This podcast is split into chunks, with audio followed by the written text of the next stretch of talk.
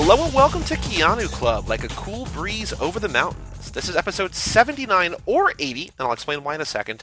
John Wick Chapter 3 Parabellum from 2019. I'm Joey Lewandowski.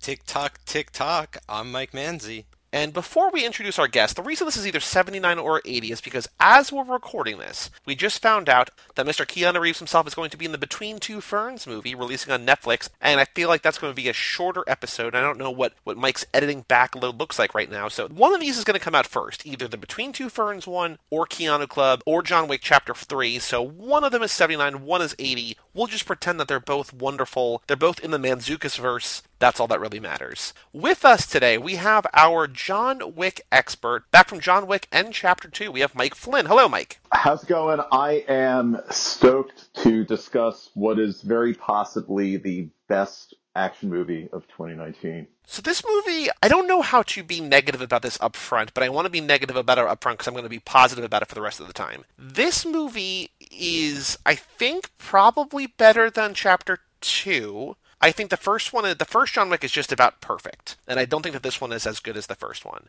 I think my problem with this movie, and the reason I'm leading with the negative is because I'm going to be positive the rest of the time. My problem with this movie is that I feel like John Wick himself is one of the least interesting characters in this movie. I think that there's so many people around him that are so much more colorful, and I feel like he sort of gets overshadowed almost in his own movie. And I think that's sort of the nature of the beast, that as this world opens up and as we get to know about the High Table and the Elder and everyone sort of behind the scenes and the King of the Bowery, the Bowery King, as we learn more about the world, the specific what makes John Wick such a compelling story, I feel kind of gets muddied in the message. I think that the fight choreography here is beautiful. I think that the story is good and I think it expands in a good way. I just couldn't really put my finger on when I saw it in theaters why I really liked it but didn't love it. And I think watching it tonight for the second time, that's what it comes across. That I think it sort of loses that it's, it's still a personal story, but it doesn't feel as personal. I mean, nothing can really feel as personal as the first movie. But I feel like the driving force behind John Wick's journey, behind the Keanu performance, you know, I feel like we lose that a little bit, and I think it's it's not a bad thing necessarily because I think it expands in a good way, but it's uh, it's a bit of a bummer, I think. I I, uh, I hear you there. You know, I'm I'm not as uh, I'm not going to be as hard on it, but I see what you're talking about, and I think part of that comes from it being you know a part three and the idea that we already know a lot about Jonathan, um, and we do learn more. We get his real name, we meet his adopted mother, and that's all excellent. But I yeah, this one is more about more world building, more expansion of the universe, and you know he's sort of our guide along the way and everything. You know we get the Judicator and everything. We get the TikTok man. Like we get a lot of new characters as well as old characters returning and stuff. So there's a lot to get through here. So I understand they may have taken a little sort of backstreet with John, but however, I don't feel like you know he's a different I, I, I, don't know. I feel like I get what I want out of him in this movie. Like it might be more the same, but I feel just like it's amazing uh, to see him in action, and and that's really all I need in this chapter, I guess. And it does progress a little bit along the way, you know, like when he, you know, later on we'll talk about when he goes above the high table and all that kind of stuff, and what he's prepared to do to, you know, get his piece or whatever. Yeah. So ultimately, I do like this more than the second, not as much as the first, uh, and I've seen it about three and a half times now, and I like it every, more every time.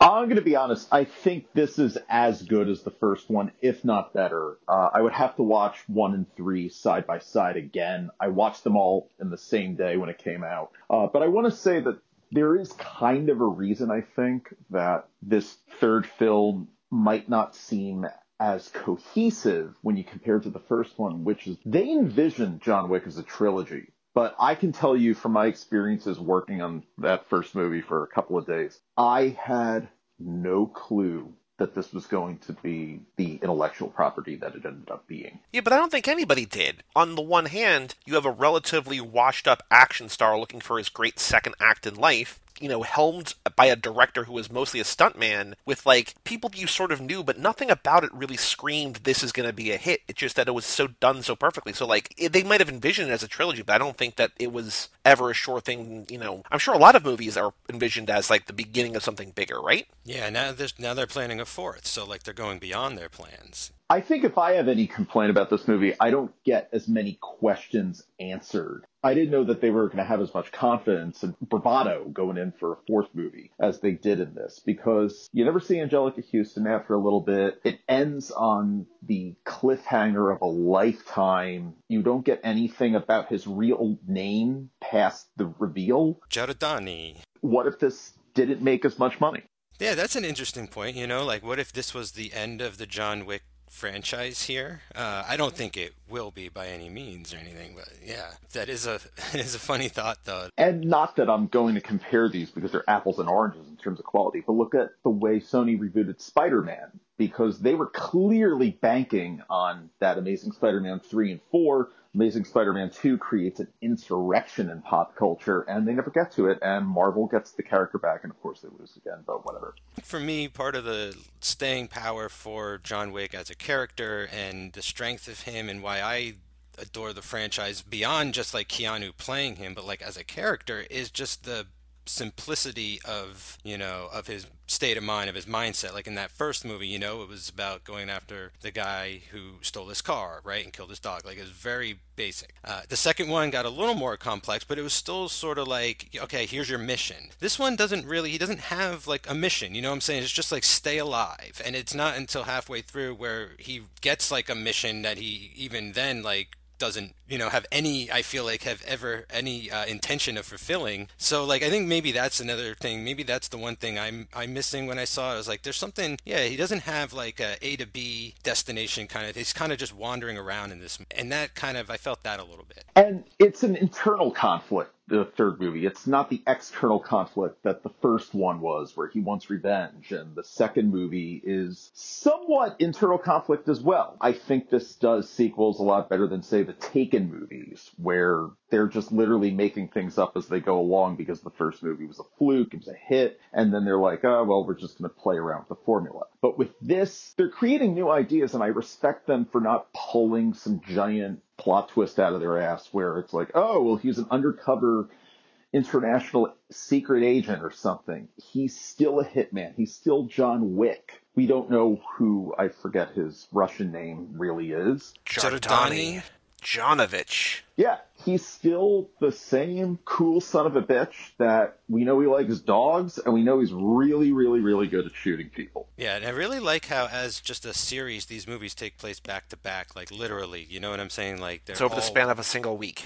Yeah, I love that about it because, like, you know, it, it makes sense why his reputation has sort of carried so quickly and everything. Like, oh, like everyone's heard he's back, and it's been, and, and still, t- like, not a lot of time has passed, and I really, I love that about the series too. Now, before we leave, before we end the podcast, I want to talk about the future. I want to talk about John Wick Chapter 4. I want to talk about the Continental TV series. I want to sort of try to collect our brains, our thought power, and figure out where this could go. And I sort of have some kind of loose ideas that it could sort of become more narrow and more specific again, but we'll see. But before we do that, let's talk about John Wick Chapter 3 Parabellum. If you want peace, prepare for war. Mr. Mike Flynn, if you had to pick your favorite moment from this movie. You know, in a franchise, one of your probably favorite, fran- I don't want to speak for you, but one of your favorite franchises, probably one of the greatest current franchises, you know, in Hollywood today. What is your favorite part of this movie? Be it a character, a moment, a line, a scene, a fight? Oh my god, there's so many choices. Well, first of all, John Wick is my favorite intellectual property that's come about this decade.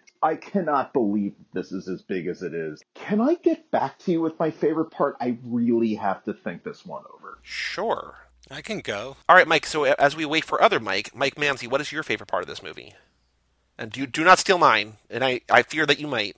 No, well, I mean, like this one is sort of a deep cut no intent, no pun intended. Okay, so like I have a new favorite moment watching it again today, but the first couple times I watched it, it I, I just want to have to mention like that early on the knife fight, early on when they like smashing into like all of those things and just throwing knives. That was that was my favorite part for a long time. But like watching it now, I have a completely new appreciation for the end in the end sequence when he's fighting the two guys, the shinobis. Yes, and you know when they like pick him back up and they're talking about how nice it is to fight him and meet him and everything. Like if you really watch that fight, it's like inhuman. Like I mean, I know they're supposed to be like portrayed as like superhuman, you know, fighting machines, but like for real, like like I've not seen moves like that in film before. And I think like the first couple times I watch this, like you get a little exhausted because the action sequences are, are just so amazing and so long and, and so, you know, complex and stuff. But like that's my favorite part right now. And it comes like really towards the end there. And it's after like a lot of really great stuff. But I'm just like so blown away when he's fighting those two guys for that long. And it's just, it blew my mind tonight. So there's a cool bit of trivia about that, that because that fight was so long and so in depth and kind of feels like boxing or just like any kind of MMA like rounds, right? Like there's like, like they have, they battle and they breathe for a second, then they battle and they breathe. That there was something that I was reading on IMDb about how the director Chad Stahelski wanted them to break it up by like speaking to each other in Indonesian because it felt like there just needed to be like a little bit of something there. So he didn't script that in a way that it was, you know, written. It was just supposed to be like there was just a fight, like he choreographed the fight or whatever. But they added in the dialogue to make it feel you know, sort of, I guess, give like, within within the story, within the scope of the movie, to give John kind of a little bit of a breather. And so apparently from that, Keanu was like, well, I want to, you know, after I beat them, I want to sort of say farewell to them. And so he learned from them how to say basically, "be seeing you" in Indonesian, which what he, is what he says. So like that whole like dialogue, what sort of elevates that scene a little bit from just being a fight scene into being sort of like a not a playful thing because they're trying to, for the most part, kill each other, but you know, being a little bit more than just a fight scene is the not the improvisation of it, but the added element of just saying, hey, talk a little bit, you know, in your native tongue. What I really love about that too, and what relates to what you're mentioning, is that it's not just, you know, sometimes in movies you just get fight scenes and fight scenes, and I think in some John Wick moments, like there's just action for action's sake. But what this really does is like progress the characters. You know what I'm saying? Like here are two guys with the most respect for John Wick than anyone, to the point where like they're killing other people so that they could kill him later, kind of situation, you know. And and I love like you know it just elevates the character of John Wick and the myth of him and the mystery and also his badassness because of how he takes out these two guys and everything and, and keeps going. So it's an action sequence that actually like uh, progresses like character development. I think that was a, that was a problem that I, not a problem I had, but kind of a problem I had in theaters. Like it just there's a weird element where it feels like he's trying to kill both of them and he's trying to kill Zero, the Mark Dacascos character, but they're not trying to necessarily kill him. Like I know they want to pay him respect, and he's like an, an older, an aged veteran of this, and they want to give him a little bit of a break. But I felt like it was kind of it was I, I understand it was a sign of respect. It felt kind of disingenuous after we had seen two hours leading up, or like an hour forty or whatever, leading up to that point where everyone is going all out trying to kill him. You know what I mean? For them to sort of pump the brakes, I like I understand why they're doing it, but I feel like Keanu at this point has killed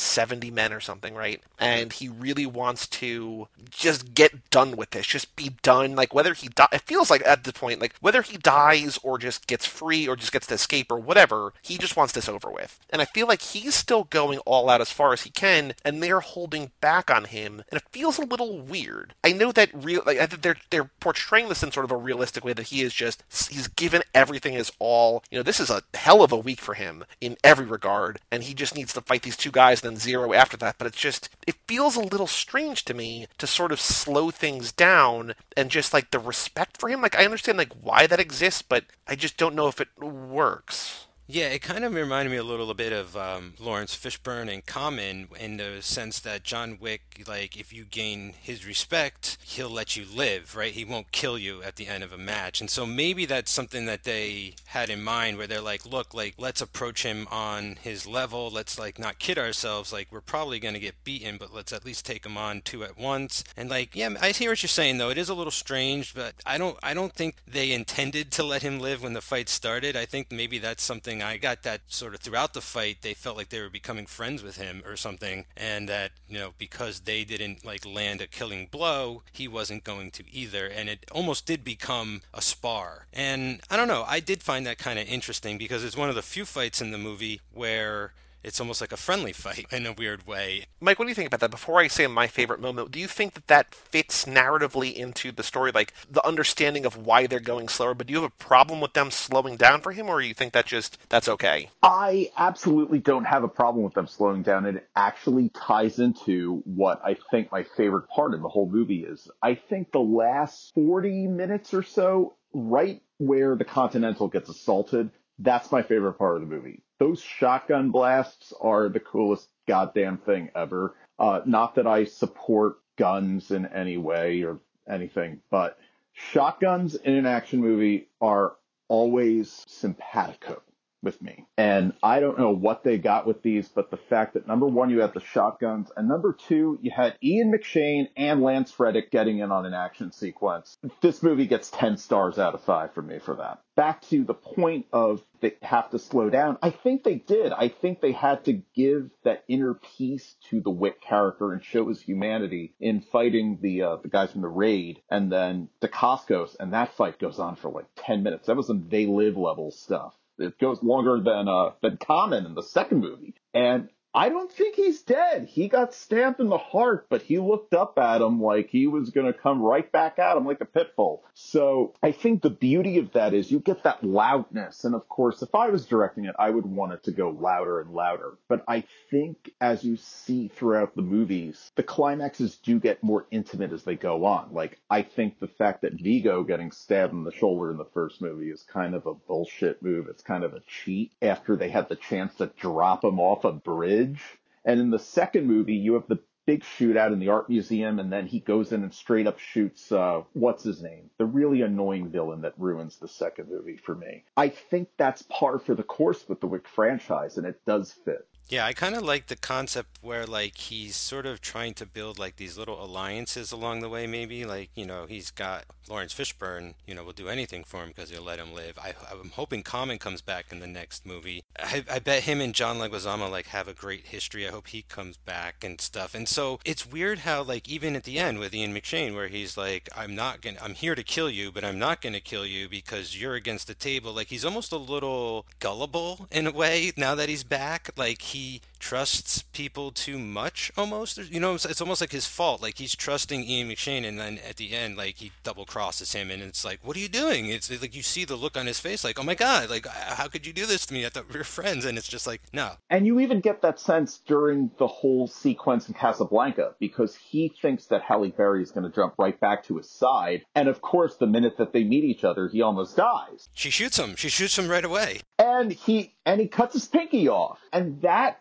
particular sequence, that's kind of like the Canto Bright of the movie, like in The Last Jedi. But unlike Canto Bright, there is some narrative pull to it. Yeah, it's the Casablanca's uh, Continental. Yeah, it's awesome. And Halle Berry is basically the uh, main character in the classic PlayStation 2 video game Dead to Right. I love the dogs. Yes, if you remember you could press, I think it was like the X button, and your dog would jump and eat the villains. Yeah, there was an old Shinobi game for Sega Genesis that would do that too. You had like a little dog. Shadow Dancer in terms of my favorite part, my favorite part when I saw the first time for sure was the Halle Berry part, the dog part. Like I just, I think that's so cool. I think for a while it becomes her movie, and I think that's so amazing that the movie with John Wick's name on it, with Keanu's character's name on it, becomes somebody else's movie. And I think that this happens a few times in here. I think that every time, you know, my favorite part this time might be just anytime Laurence Fishburne's on screen because he steals every scene he's in. You know, like he has the line, where's the other line? I am the throne, baby. I am the Bowery. Like just, he just, he's scary and realistic, but also campy. Like he's able to toe these lines and thread these balances or whatever. And it's fascinating. It's, I just love watching it. And, you know, I don't know if we talked about it. I don't remember if it had happened when we recorded our Always Be My Maybe episode. But now that we know the Matrix 4 is happening, right? And Keanu is confirmed to return, and Carrie Carrie Ann Moss is confirmed to return, and one of the Wachowskis is coming back to direct. I kind of hope that Lauren either I hope one of two things or both. I hope either Laurence Fishburne comes back to that, or I hope that Carrie Ann Moss is in John Wick Four. I feel like we need to get the band back together, right? Because I did not realize that the doctor in this movie, also the doctor from the first movie, is the keymaker from Matrix Reloaded. I didn't realize.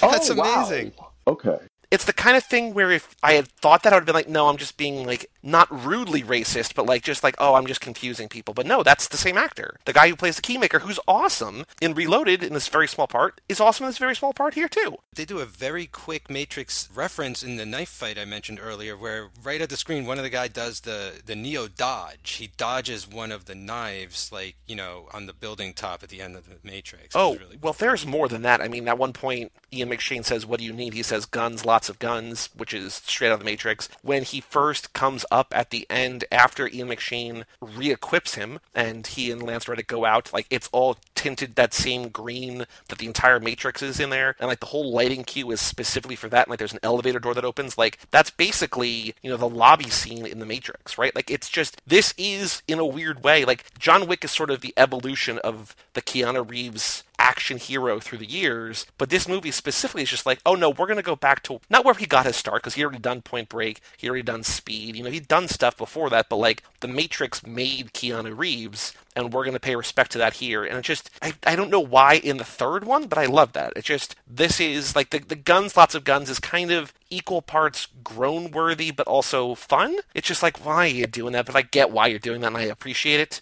Yeah, plus I also feel like John Wick would have seen The Matrix and loved it because of all the gun fu and everything inside. But the one thing I do want to say, my, my most important, my, my favorite moment in this movie, which I'll also pivot into my least favorite, I'll pull the old classic switcheroo, the two for one. The, my least favorite part is that there's not enough of my favorite character, the TikTok man. I adore the TikTok man because I love Jason Mantzoukas. The fact that he's only in the one scene in the beginning and then he comes back at the very, very end, I hope it feels like the fourth one is going to be about with John and the Bowery King and hopefully the TikTok man and his whole like network of spiders and little birds or whatever. All of that, I feel, is going to be the the centerpiece of four. I don't know if Jason Mantzoukas is an action star, although I just said on a recent episode, right, that he, and I think, I don't remember what we were recording, but he's he just signed on to do an action movie with Mark Wahlberg, so maybe he's becoming an action star. Like, I would love a movie where it's John Wick and the TikTok man, Wick and Tick, and then just, Oh you know, that this fuse is going to blow, and I love him in this movie. No time to dilly dally,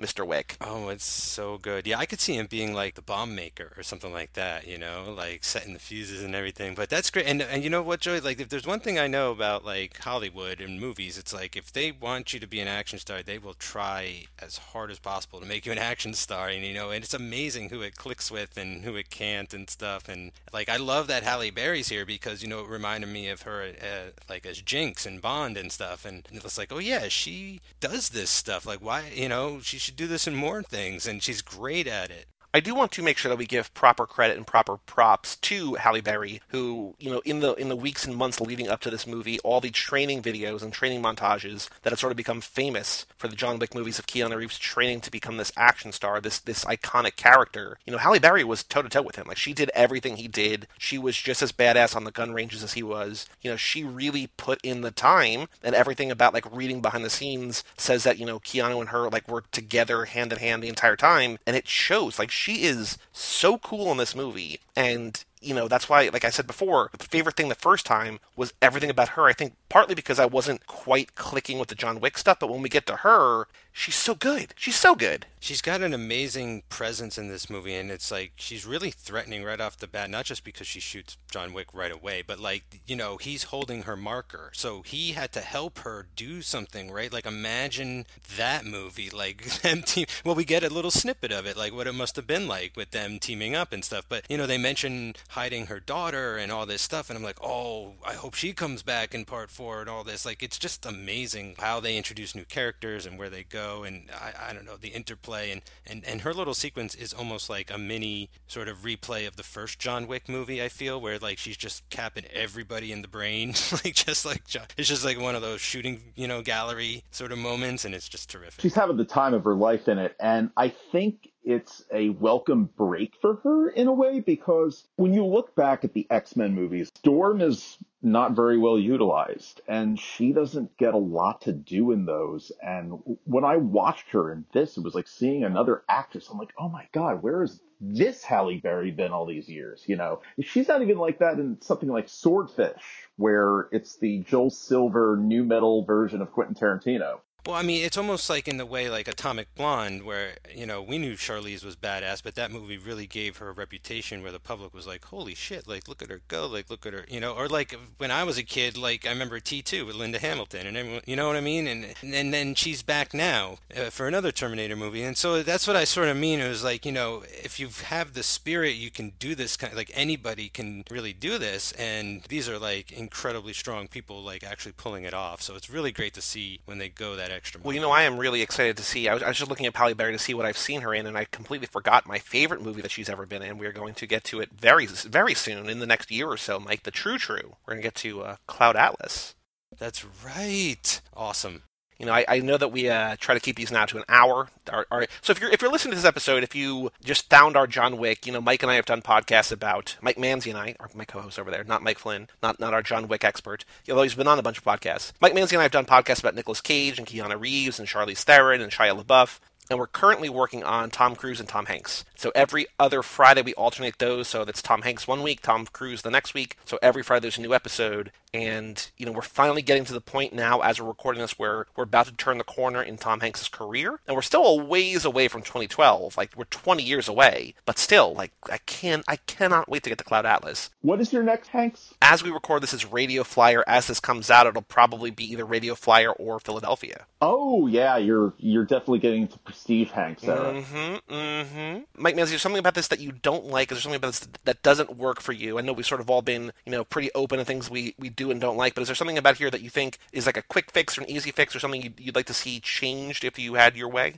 Oh man, so tough to. You know what role is like kind of, and it's like I don't know. I hate kind of I hate ragging on this movie, but there are a lot of new characters, and one character that I kind of feel like didn't really play as well as it maybe could have is the Judicator. Uh, like I love this, I love the look of this actress, and I love like her presence and stuff. But there's just something about the character that's throwing me in the whole like order of the high table. Maybe that's it too. It's like in this movie we are gonna go above the high table and meet this guy, and it's like, well, who is who's this guy? Like he has the last word and the final say, and it's like, all right, well that's cool, but then like what's this Judicator doing like running around. I don't know. It's it's all right. Like don't get me wrong. Like it doesn't break the movie for me or anything like that. And I and I'm glad what that character actually does is like while John Wick's away doing his thing with Halle Berry, like she's connecting the dots back in New York City. So she's going from the Continental to the Bowery and all over the map and all that kind of stuff. So so she's like you know keeping the movie going and everything. But um, I just wish we knew a little more about the high table and her and and and like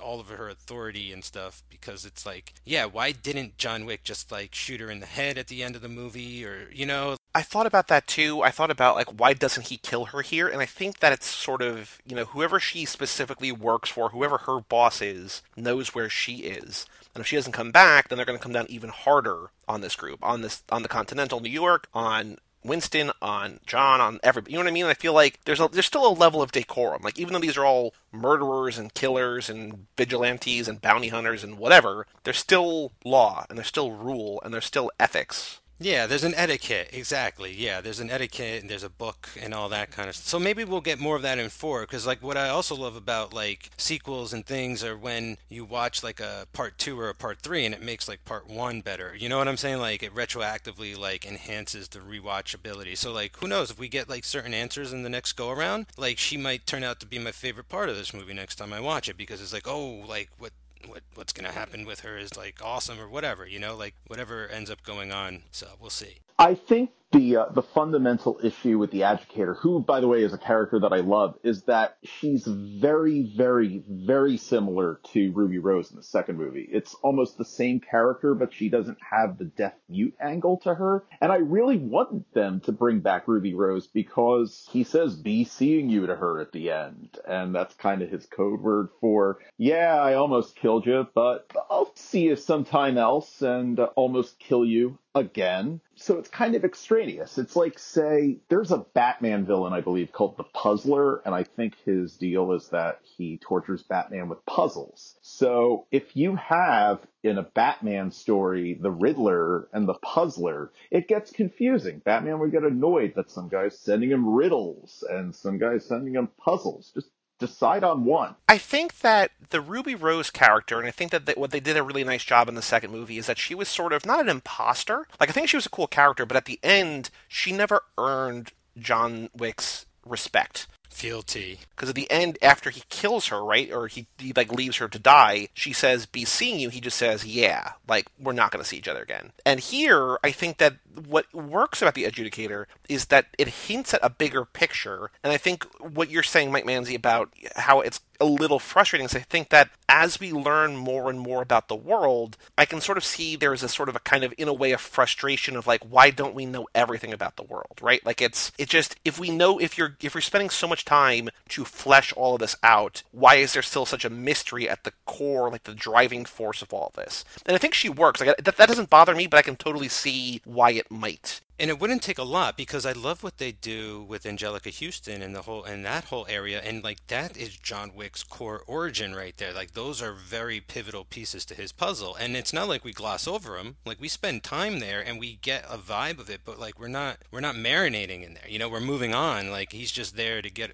to leave there. Like it's a ha- it's like a way station after her scene, it's pretty much exit stage left for her character. But I think that she's going to come back. Like I think she's got to, she's got to, or like, or if not her, the idea of her and the, you know, the fact that like what is amazing about her character is that she is so she's in such a position of power that she can make one phone call, just say, "Here's my badge number," deconsecrate, and it's just like, oh, everything, like everything that we found sort of hold, held dear about this world, like the small world that we exist in, right? The New York Continental, none of that matters anymore. Like with one phone call, she can ruin everything, and that's a level of power that I feel they hint at at the high table. They hint at the elder, and there's power there, but I feel like we don't really see their power in a way that we see her flex her muscles. And I think that it's fascinating to see her just be like, oh, yeah, no, I can just shut all this down. And by the way, I just did. And there's kind of a thing where you can't you can't get talent like Halle Berry and Anjelica Huston and send them off kind of like just that they had their scene done. You know, when you think about it, it's plausible that they announced John Wick 4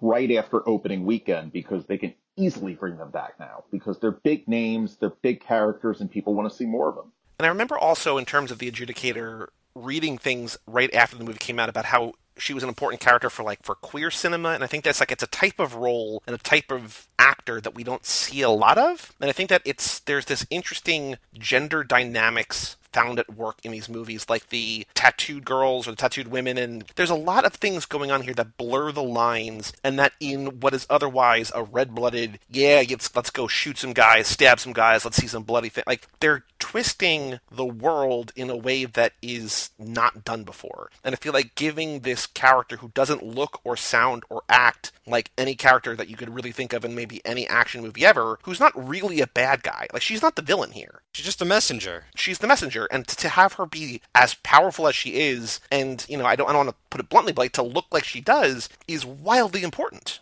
Yeah, I mean, I, I do love her presence as an actor and everything and stuff, and so that's why maybe I just wish the role was a little better for my taste, just for my liking. Sure, you know no, that makes like, sense. I, nothing against her as an actress or anything, but I and I do love her elvish tattoo. Like that's really cool too to see on her neck there. But I mean, you know, I feel like they're doing this more in this movie as well. Whereas, like, you know, it was a major, major issue and problem, I think, for all of us in part two, where halfway through the movie, John Wick is sent to kill that guy's sister, and she just like gets naked, goes into a hot tub and like slits her own wrist and everyone's like well what the fuck? Like what what is what? And and now in this movie not only do we have like that character but we have Halle Berry who's running a Continental you know? In the last movie we had Franco Nero running the Italian one and you know we know who runs New York but like it's great to see like you know running one of those hotels is like super prestigious you know? You're not in service anymore you're like running the hotel and stuff. And so yeah I feel like this movie's really making up for for some things that maybe they've like sort of fell back on in the last last movie. In the first movie, we had that great female assassin too, so that was that was a step. But yeah, they they're going in the right direction here. Mike Flynn, what about you? What is your least favorite moment in this movie? Is there something about this that doesn't work that could have, if they'd done something differently, could have taken it to even to a, a greater level? You know, I think that we're kind of in the midst of discussing what might be the one pet peeve I could find about John Wick 3, which is this. It's that they're saving so much more for the next movie, it feels like. You know, I wanted more of Anjelica Huston. I wanted more of Halle Berry. I mean, how could you not want more of Halle Berry after that Casablanca sequence? And I get that you can't really do it without half-assing it and just having her show up as a part of a reshoot thing because she's based there. But you want more of them. And what if this ended up being the last movie or what if this ended up underperforming and it canceled their master plan to make a John Wick 4. I think that if you're, say, Marvel, you're safe doing the long game because you're always going to get returns on what you're doing. But the risk with making franchises like a John Wick is that there's always an unknown. And thank God that John Wick is young enough and popular enough that they can go and do a John Wick 4. I think there is something really exciting and really energizing about having a movie be as hungry as the first one is. That we're going to leave everything on. We're going to, you know, we're going to leave nothing on the table. We're going to use every part of the cow, or you know, like whatever the metaphor, whatever weird metaphor you want to use. That they're doing everything they can because they don't know if there's going to be a second one. Like we were talking about before, right? Like you said that it was envisioned as a trilogy, but they don't know that's going to happen. So maybe they're saving one thing here or there in their back pocket. But I think you're right. Like I think that in this regard, it's the same kind of thing as. It's like, well, this can't just be a movie on its own anymore because it has to pay up to what came before and also in a sense you know save something for the next one. I think that's frustrating. Like i think it's a very good version of that, and I think it's better than a lot of the things that Marvel, you know, as much as I like most of the Marvel movies, and especially like all of the movies in the last like five years or whatever, like it does get frustrating. Like I kind of want just a standalone movie. And this is not gonna this is not a standalone movie. I mean, it could maybe kind of sort of function as one, but for a movie that is not meant to be seen alone, you sort of need the whole story. I think this does a better job than most in that regard. Even though I agree with you that like it's why isn't there more of this? Oh, maybe because there's you know there's going to be a whole story about that in the next one. And I do want to exp- expand on your point that you made, which is, you know, the first one, they didn't know where they were going. I didn't know that they were going this place. I thought this thing was going to go straight on demand or something and it would look out and be this cool B movie that I liked. But the thing with the third movie is they have a kitchen sink approach to the action sequences and the razzle dazzle of that, but they don't have the kitchen sink with the plot where they're throwing everything at you. There's people that don't come back from the second movie and the first movie. John Leguizamo doesn't come back. So they're holding their cards. And if you compare this to, and again, I think that John Wick 3 is better than Endgame, but if you compare the John Wick franchise to the isolated parts of the Marvel Old movies that are Infinity War and Endgame, you have with Infinity War and Endgame a self-contained five and a half hour finale to 11 years of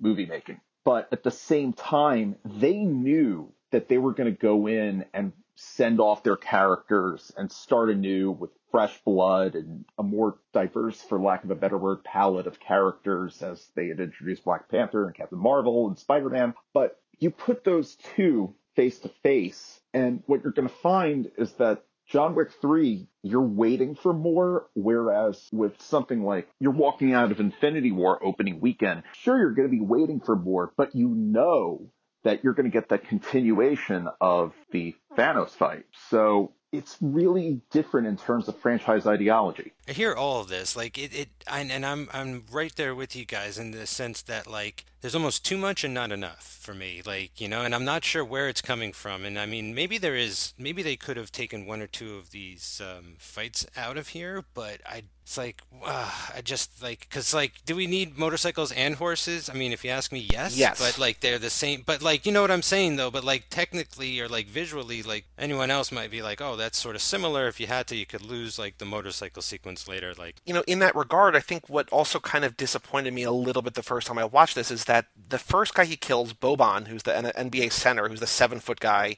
you know, he kills him with a book, and then he kills people with a horse stabs him with a book, Joey. It reminded me of uh, Hobbs and Shaw. How do you stab someone with a book? A more of a reason why Keanu is the voice in Hobbs and Shaw. Boom, crossover. Wow. Thank you, Mike. You're, you're, you're too smart. So the movie starts with him killing a guy with a book, then they kill a guy with a horse, then there's like motorcycle stuff, and then it just sort of becomes guns again. And I feel like if you're gonna diversify, and the gun fu is awesome. Like, like no no movie, no franchise does gun fu like the way these movies do the gun fu. And I appreciate that no matter what they do. But at a certain point, if you're going to raise the bar and be like, oh, here's different ways we're going to like a guy kills a guy with a book. Maybe don't lead with all those cool stuff. You know I, I just in that regard mike in terms of what you cut out like you're saying maybe you cut out a little bit of the shotgun stuff at the end because it's it just feels like a lot of that but i don't know. I think you need that final battle to be of importance. Yeah, that's the tough part. And the same sort of goes for all the plot points. And it's like, well, we want we want you to know a lot of this stuff, but then again, it's almost like, well, do I really in this particular movie, do I really need to find out where the coins are smelted? Like it's cool that we learn that and everything, but you know, like technically that could have been saved for part 4 and it just could have been like Halle Berry and him just have to go like ransack some place and find the guy. I don't know. I you know what I'm saying? Like I'm not writing these movies and stuff, but just I had like a feeling like that that, where it's like there's almost too much and there's almost not enough, and I'm not sure where you sort of give and take here. Is there anything else about this movie? Like, I know that we, there's probably more that we could talk about for sure. But what else about this movie do we want to talk about that we want to make sure that we cover before we close up shop on John Wick Chapter 3? Mm, I love the dog motif that's that's carried over. I love the color in this movie, right? Like all the neon and everything. Like it's gorgeous. And they bring back the uh, director of photography that worked on the second movie that was also Guillermo del Toro's guy on the, on the Shape of Water. And I think that the cinematography throughout this franchise absolutely gorgeous. It, I remember Edgar Wright compared the first movie to Mario Bava, and I absolutely think that holds up in this movie, where the colors just stand out. It, it looks like a live action comic book. The memorable things from past movies are the sort of the color patterns, right? Like it's the reds and the blues of the first one, and I feel like there's when they go to Italy, there's different colors there too, and I feel like they do sort of, and especially you know the glass, the mirror scenes at the end there. But these movies just do look like, aside from the fact that they are choreographed beautifully, they just look beautiful too. And Keanu looks beautiful in Keanu is just angry and he's just so pissed off. And I love the way he acts at the end and he's just sneering at Laurence Fishburne, even though they have some degree of respect. Him cutting off his wedding ring to the elder is very symbolic. I mean, I think that's kind of a, uh, the thing that means the most to you, you now, it now belongs to us. Like you are truly, you know, you belong to us now. Like we have sort of absolved you in a way, but now you are ours. And I think that that is, while on the nose, maybe a little bit, also really effective payoff for where this character has gone, right? Because it's all from, you know, his wife doesn't die. Like, it's not like his wife dies in one of these movies, but the whole reason he begins his roaring rampage of revenge is because the last kind of living memory of her is killed in the first movie. And so I think getting to this point where he has to sacrifice the symbol that means so much to like why he's doing what he's doing is again a little bit on the nose but also really poetic and beautiful. Yeah, it's good sort of like we need to we need to make a really big point in a really short time. We only have this one scene here with the guy at the beyond the high table and so for John Wick to cut off his wedding ring in the finger and not even keep the ring, but give the ring to the guy and everything, like you know, like he's fucking serious about going back to New York and like getting the job done, you know. So pretty powerful. It's also very good closure to the arc of his wife dying in the first movie and then sort of there in the second movie, but this solidifies that this is the past and now we're moving forward. Do you want to die as the Baba Yaga or as a man who loved his wife? Again, that choice sort of. I mean, I again, I don't know if that. I don't know that he really wants to die. I think he wants to be.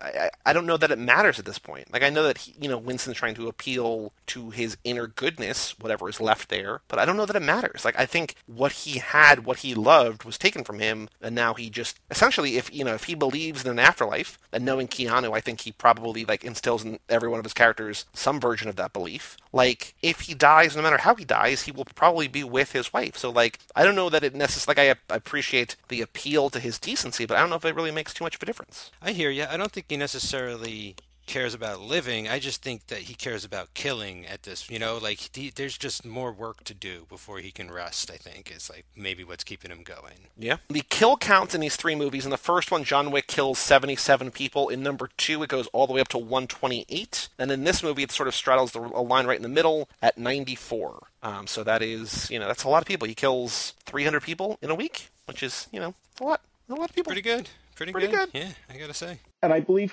he's killed more people than Jason, Freddy, and Michael Myers combined in these three movies. Wonderful. Oh, I think I remember seeing that. Yes. And also, you know, if you if you want to break the math down further, if a, if a week is 168 hours, he's basically killing two people an hour every hour for a week. So that's you know, no rest for the weary. No time to dilly dally. No time to dilly dally, Mr. Wick. Tick tock, tick tock. So the only other sort of interesting or notable trivia is that the role of Sophia the Halle Berry role. Here's a list of actresses who were considered for that part Jennifer Beals, Eva Longoria, Salma Hayek, Penelope Cruz, Marion Cotillard, Uma Thurman, and Marisa Tomei. I mean, I love Halle Berry in this, but I would love to see Marisa Tomei as like a real cruel badass. I think that would be kind of awesome. I'd like to see the return of the bride, Uma Thurman. The last two are the ones that stand out to me. I think that Marion Cotillard sort of did the version that she would want to do, kind of with you know Talia al Ghul, right? That we've sort of seen. Like I think that you know I think she's an exceptional actress. I think she's amazing. But I think you know we've sort of seen what that would look like. I think what we were talking about before that this is a new look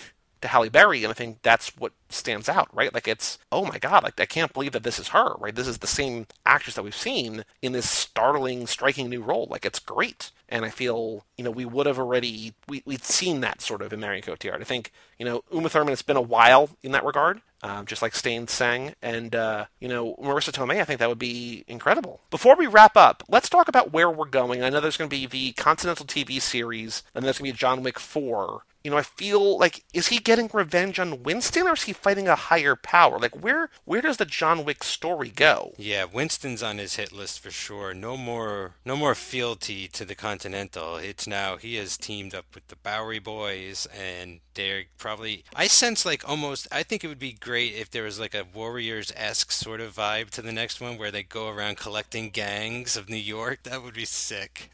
if they go full like Warriors or Judgment Night, Escape from New York or something, I am in. So here's here's one thing, and I know that the the movie kind of leaves it without much of an open to interpretation here at the end. I feel like things between him and Winston may not be completely severed. I feel like Winston knows that he has a propensity to wear bulletproof jackets. It's not like he's shooting him in the face, he's shooting him like in like the lapel, right? And I know that he's still literally falling off a building. There's a really cool thing I, I think we retweeted as uh, Cage Club Pod on Twitter of how they did that. That was basically like sort of a composite of two different shots. But I can sort of see them in a way teaming up to take down the high table and that would be kind of chaotic. And I don't know if that's going to be the case. I think the simpler story is him and the Bowery Boys against Winston and his sort of the underground movement against the regulated, consecrated Continental. But I can also sort of see like maybe just the fact that he knows that John Wick is impossible to kill. But when she's like he's gone, he's like, oh, what do you know? Or you know what I mean? Like it's like he knows that what he's doing isn't going to kill him. And I feel like it was just sort of a show to be like, all right, lady, like let's get out of here. You know, I got to get back to business. And I, I don't think it would be wildly unexpected for them to sort of team up to take on somebody higher. I think either way, whether it's the Bowery King and Tick Tock Man and John Wick against the hotel would be great or could be great, or the two of them against a higher power could also be great. It'll be great no matter what. Like we're there. oh yeah. One thing on my wish list for the fourth movie is that they give Chow Yun Fat a role.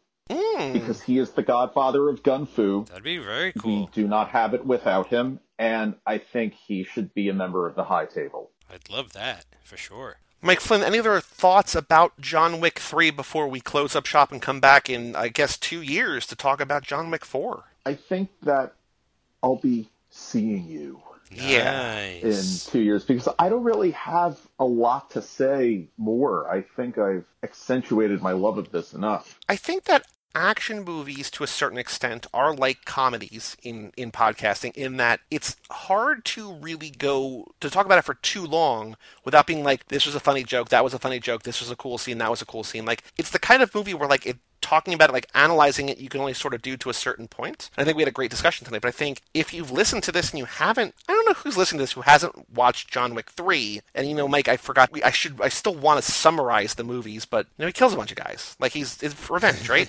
like, people know what John Wick is about. I feel if you're, if you haven't seen this movie by this point, go see it like if you think that you're gonna like it, you're gonna like it. You know what I mean? Like it's not there's not a mystery here. It's a really well made, cool action movie. That's what I was gonna say. I mean, you're you're at part three of John Wick. Like it's it's more it's basically more of the same. And if if that's what you like, like it's what I like, then you're gonna really like it. and you are our part three expert, so I mean, if you like it, it's got to be officially good. Yeah, that's true. No, no doubt.